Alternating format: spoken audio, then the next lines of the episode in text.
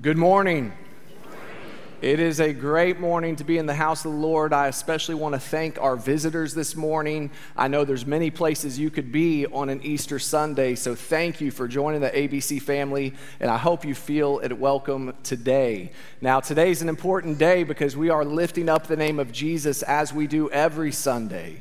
But today we are gathering with the church all around the world to celebrate that the tomb is empty. So today we are actually communicating the same message that's been communicated now for nearly 2,000 years that Christ is risen.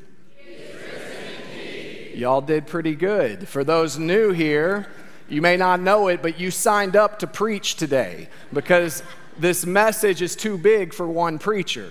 In fact, we're told in 2 Corinthians chapter 5 verse 17 that if anyone is in Christ, he's a new creation. The old is gone and the new is come because Jesus Christ lived the life we were incapable of living. He died the death that we deserved and he was raised on the third day to give us new life. So today the church proclaims boldly that Christ is risen. For the last six weeks, I've been talking about the last words of Jesus. And we focused on Calvary. And from Calvary, Jesus communicated seven different things. And we went through those week by week by week. And we concluded on Good Friday. But the scriptures tell us that those last words of Jesus actually were not the last words. Because death did not have the last word because Christ is risen so Jesus was raised on the third day, and he actually had some new first words. And today we're going to communicate those first words. We're going to look to God's word and see what he had to say when he was raised on that first Easter Sunday. And those first words were communicated to a woman named Mary Magdalene. And we're going to look to that text in John chapter 20 and look at the first words. But more importantly, I want you to know today Christ has a word for you as well. Because Jesus is alive and Jesus is still speaking. And he'll speak to you here in this place if you'll open up your heart to receive it. Because Christ is risen if you have your Bible, join me in John chapter 20, and we're going to see these first words communicated to Mary Magdalene. Beginning in verse 11. But Mary stood, weeping outside the tomb, and as she wept, she stooped to look into the tomb. And she saw two angels in white sitting where the body of Jesus had lain, one at the head and one at the feet. So let's pause there to give you a little bit of context to the scene of what we're looking at here. We're introduced to Mary and we're told she's weeping. And why is she weeping? It's because she saw her Savior, the Lord of Lords, die on a cross on that Good Friday. We're told that Jesus was crucified for six hours on that first Good Friday, and he died around 3 p.m. And at that time, Joseph of Arimathea, a rich, affluent man, a member of the Sanhedrin, he approached Pontius Pilate and he asked for permission to take Jesus' body and go give him a proper burial. And Joseph did this because he was a follower of Jesus, but he also did this to fulfill scripture. Because in Isaiah chapter 53, the prophet Isaiah said 700 years before that moment that the King of Kings, Lord of Lords, would be crucified with sinners, but he would be buried with the wealthy. And here you see a wealthy man, Joseph of Arimathea, getting Jesus, and he calls on Nicodemus, who we're introduced to in John chapter 3. Nicodemus is a member of the Sanhedrin, and Nicodemus was a secret follower of Christ, but the two of them come together. We're told Nicodemus in John chapter 19 brings 75 pounds of myrrh and ointment, and they start to give Jesus a proper burial.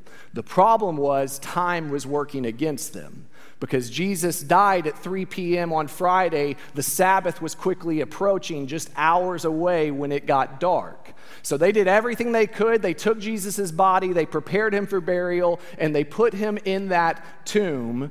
But the job apparently wasn't completely finished because Mary Magdalene comes on the first day, we're told in verse 1 of John 20, so on Sunday, And she shows up to help actually add to that process. She's there to wrap up those loose ends. And she gets there early in the morning, we're told, while it's still dark. Now, who on earth is Mary Magdalene is a fair question. The truth is, we don't know a whole lot about Mary Magdalene. We do know she was from the city called Magdala. That's why we have that name. In fact, we'll be leading a trip to Israel, our church. Some of y'all will be coming with me in November. You're going to get to see Magdala because it is a city that's been excavated and you can actually look at the ruins where Mary lived. But as you know, she came from this city called Magdala, the western shore of the Sea of Galilee. And we don't know a whole lot about her. The only introduction we get to her is actually in Luke chapter 8.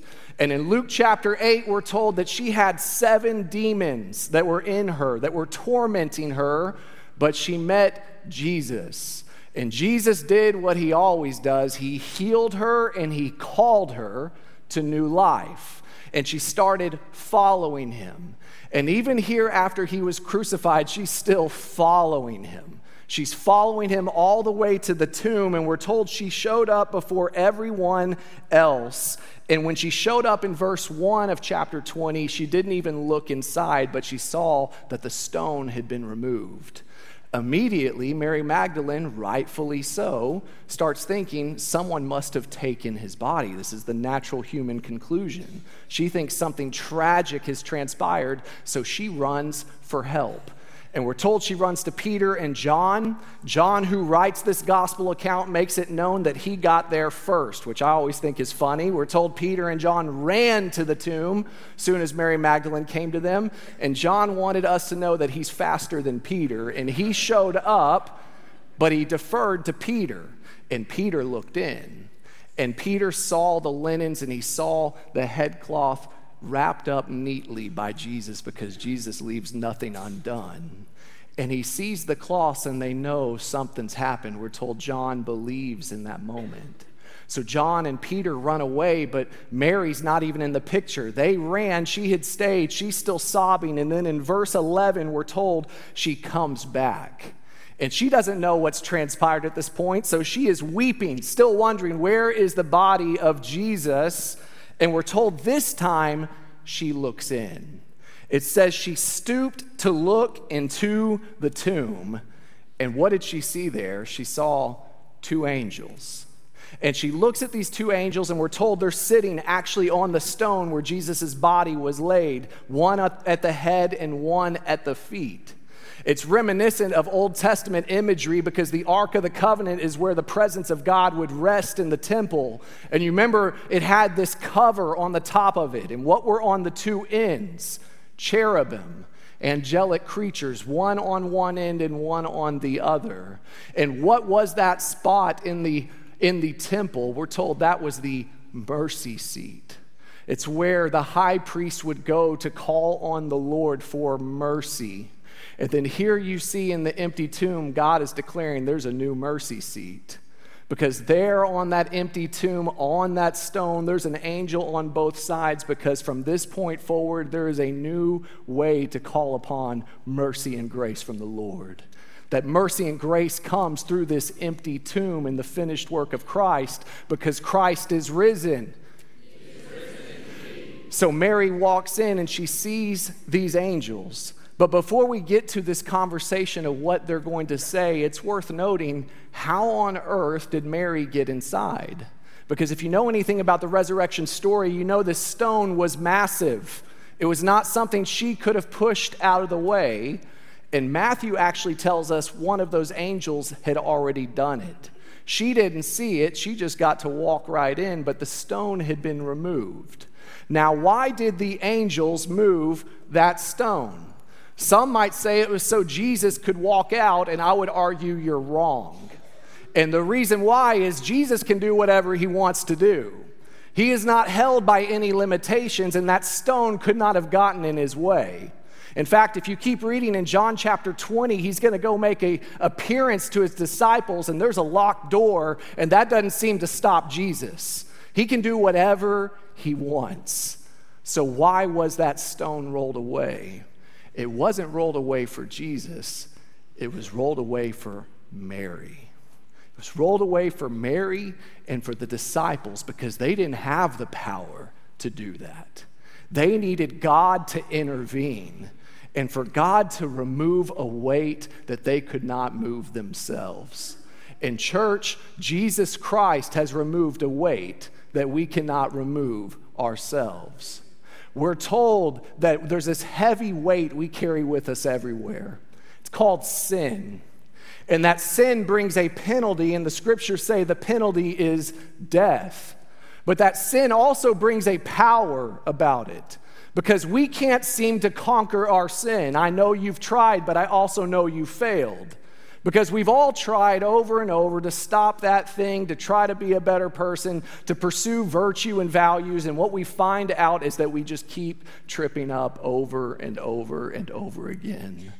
But Jesus Christ removed that stone for us there in the resurrection. Because you see, Jesus took the penalty of our sin, which is death. And Jesus was crucified for us so that we could live. But then Jesus also removed the power of sin through his resurrection. Because we're told if you call upon the name of Jesus Christ and you surrender your life to him, the same power that raised Jesus from the grave is available to live inside of you and me. And suddenly sin is no longer binding us down because the power of God is living in and through us. That stone was moved for Mary, and it was moved for you as well. And I hope you hear me on this first point today. God has opened up a door for you. God has opened up a door for you. He has done for man what man could not do himself. He has opened up a door for you and I to walk in and receive new life.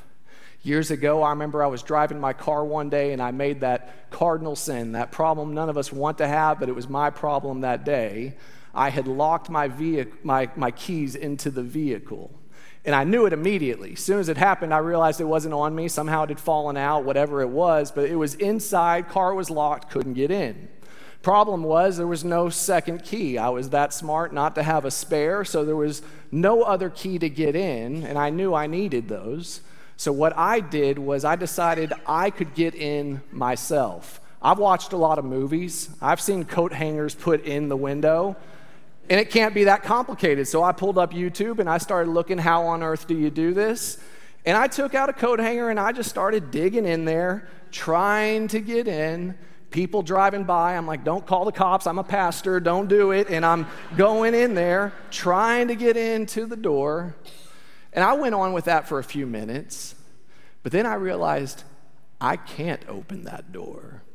I don't have the power. But the good news was I knew someone I could call. And I called a locksmith, and he came by and he opened that door, and he opened up a door that I could not open myself. And can I just tell you in love, you cannot open up the door to eternal life on your own. You can't.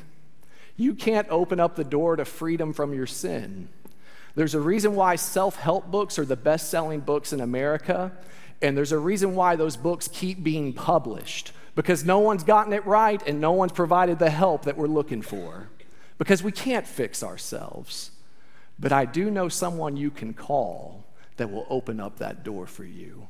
Jesus Christ has saved us from our sins. He's rolled away that stone so we can walk in and meet the Almighty. And if you want to know Him today, you can because Christ is risen.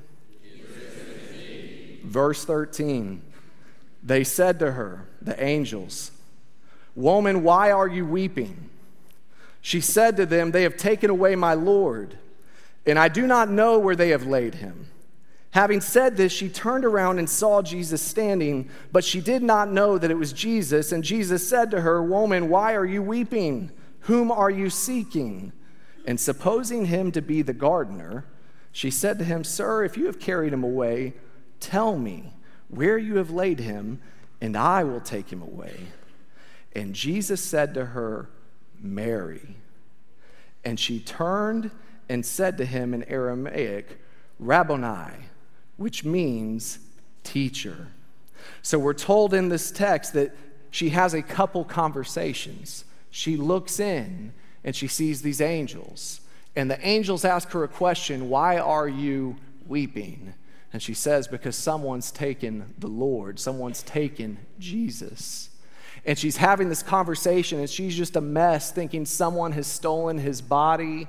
But then she has a surprise visitor show up. And we're told the resurrected Christ finds Mary Magdalene right there, and he asks her the same question Why are you crying? Now, I've always found it interesting that she thought he was a gardener, which that is such an interesting point because sometimes in life we have Jesus right in front of us and we miss him too. And Jesus is being revealed to her, but she missed it initially, which has happened for you and I so often. Perhaps he's been revealed to you your whole life and you've missed it, but you don't have to miss it if you don't want to today because Jesus called out to her. She didn't know who he was, and there's a lot of reasons why. Part of it is she's just a blubbering mess in that moment. I can imagine there's just tears everywhere. She's not thinking clearly, she's not seeing clearly. But the more important reason why she did not recognize Jesus is because Jesus was in his glorified body. Christ was resurrected, and with that, he received new life. And it's interesting as you go through the account in all four Gospels, when he would come across people, they didn't know who he was at first. It happened on the road to Emmaus. It happened with Thomas. Remember, he had to show his hands and his feet. And it's a picture to us of what the glorified state will look like one day. That, yes, we'll look similar, but we will also look different because we'll be like him, is what Paul says. That in the twinkling of an eye, when Christ returns, we will be resurrected and we will be transformed and made like him. She sees him first in that glorified body, and she's confused. And she misses out on who he is, but how did she receive clarity? It wasn't that Jesus started showing his physical appearance further to her. He did not show his hands like he did to Thomas. Instead, what did he do? He said her name. He said, Mary. And immediately, when she heard her name, she responded, Teacher. She knew who he was. What Jesus is showing is that he meant what he said in John chapter 10, verse 3. He said, His sheep hear his voice, and he calls them by their name. Jesus is personal.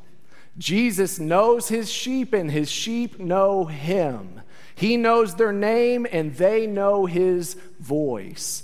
And the good news is, Jesus says he's the good shepherd, and he's actually still adding more into his flock today. In that same famous passage in John chapter 10 and verse 16, we're told this. We're told, and I have other sheep that are not of this fold. I must bring them also, and they will listen to my voice. So there will be one flock, one shepherd. Jesus said that he's going to keep adding more into his flock. He said, My sheep know me, I know them, they know my voice, I know their names. But he says, I'm going to keep calling and I'm going to keep adding more to my flock. And can I tell you today, Jesus is adding more to his flock still. Jesus is still calling. You might say, I don't see him anywhere. He's still calling, and how does he call? Primarily, he calls through the proclamation of his word. Jesus speaks through this book. That's why in Hebrews we're told that this word is living and active, it's sharper than any two edged sword. God speaks through his word, and the word never returns void. But as if the word wasn't loud enough, he also sent his spirit. And what does Jesus call his spirit? He calls him our helper. And he helps us in so many ways. And one way is he helps us understand that which is proclaimed. Because a supernatural thing happens when Jesus calls your name. You hear the word, but then the word is affirmed in your spirit through the Holy Spirit who's helping you know that he is alive and that he is calling you to himself. And I hope you hear me today, if you don't hear me on anything else. Jesus is calling your name. Jesus today is calling, and he's calling your name. I was thinking about this, this idea of calling. And we all get called by our names all the time. In fact, I get called all day, every day, sometimes it feels like. My cell phone calls me all the time. There's phone calls, there's text messages, there's emails. But I also get calls from home, at home. My children call me, my wife calls me. You're no different. A lot of you get calls while you're at work. Your employer's calling out to you. Your employees are calling out to you. Your customers are calling out to you. But even the world also calls out to us. Marketers call out to you constantly saying, Purchase this, this will help you, this will meet that need. And even society calls out to us. Politicians, the media, leaders, institutions, they say, Believe this, do this, become this. But if you dissect all those voices that we hear all day, every day, you know what the commonality is between all of them? They all want something from you. They all do. They all are calling because they want to actually take something from you. They want something from you. But when Jesus calls, you know why he calls? Because he wants to give something to you. We're told in John chapter 10, verse 10, that the thief has come to steal, kill, and destroy. But Jesus said, I came to give you life and life abundantly. Christ calls us with the intention of giving us life. Jesus did not come to take, he actually came to give, to give you the life that you're actually looking for, the joy, the hope, the peace that can only come through know, knowing him. So, church, if you hear his voice calling you today, do not screen his call because Christ is risen. Is risen in verse 17, Jesus said to her, Do not cling to me for I have not yet ascended to the Father, but go to my brothers and say to them, I am ascending to my Father and your Father, to my God and your God. Mary Magdalene went and announced to the disciples, I have seen the Lord, and that he had said these things to her. So Jesus is now with Mary Magdalene. She recognized his voice. And what was her response when she heard his voice when he called her name? She clung to him. You can just visualize her grabbing him by the legs, by the feet, holding on to him. And what is Jesus' response to her? He said, Don't cling to me, which might sound really rude and unexpected, but it's not because Jesus is trying to push her away, because once again, Jesus draws people to himself. But instead, what did he say? He said, But go. He said, Stop holding on to me. Instead, go. And what is she supposed to go do? He says, Go and tell. Mary Magdalene actually receives the Great Commission before the Great Commission. She's told to go and tell. She wants to stay there with Jesus and go nowhere, but Jesus says, I love you, Mary, so much. I've got bigger plans for you than you realize that you're about to be a living witness to who I am and what I've done. My plans are better than your plans to stay here. And God calls her to action because God calls all of his people to action. He doesn't want us to stay where we are, He wants us to advance forward. And I hope you hear this final point today. Jesus has plans for your life. Jesus absolutely has plans for your life. He calls you by your name, He draws you to Himself, and then He sends you out to actually accomplish His perfect purposes for you and through you. Jesus has plans for your life, and they are better than the plans you have for yourself. Years ago, we had an issue in our bathroom. This was a few houses ago, two houses ago. Shower had a leak, big issue, a lot of water. Long story short, the shower was going to have to be demoed. The whole thing was going to have to be taken out, and we were going to have to start over, and I knew it. So I'm a planner, and I already told you I like YouTube. So I started YouTubing and planning and looking and searching, trying to figure out what this shower could or should look like, all that stuff. And I started searching, I started putting together a plan of what I think this should be. But all that changed when I actually called somebody who knew what it should be. Because I called a contractor to come, someone I trusted, and he revealed a better plan. And he told me, actually, this is probably what you should do because it could look like this. And he started talking about materials I didn't even understand. He started talking about a layout I hadn't even considered. And what I realized was I'm really good at making a plan, but sometimes other people have a better plan than me. And in our own lives, we're all good at making plans. We all have plans for our lives. Can I tell you in love, Jesus' plans are better than your own. They're better. That's why Paul says in Romans chapter 11, verse 33, Oh, the depth of the riches and wisdom and knowledge of our God. Paul says, He's smarter than me, He's wiser than me. He knows more, he sees ahead of all things because he operates outside of time. His plans are better than your plans, so don't settle for a lesser plan when Christ says, I have something for you to do. He calls us to himself and then he sends us out to walk and fulfill his purposes for our lives. And he's qualified to do so because he knows your name. He knit you together in your mother's womb. He redeemed you through his own blood. And Jesus is still calling today, and he is sending us out to walk in new life. So often we make Easter Sunday the end all be all of our faith. And it's a big day, don't get me wrong. But can I just tell you, today's not the end. Easter at its core is about new beginnings, it's about new life. And today, if you hear his voice, I encourage you don't screen his call because he's opened up a door for you that you can't open yourself. And as he calls you to obedience and to live for his glory, don't go with your own plan because your plan's not better. And his plans will give you new life. Jesus has a word for each of us this morning, and he's invited us to walk in new life because Christ is risen. Is risen Christ is risen.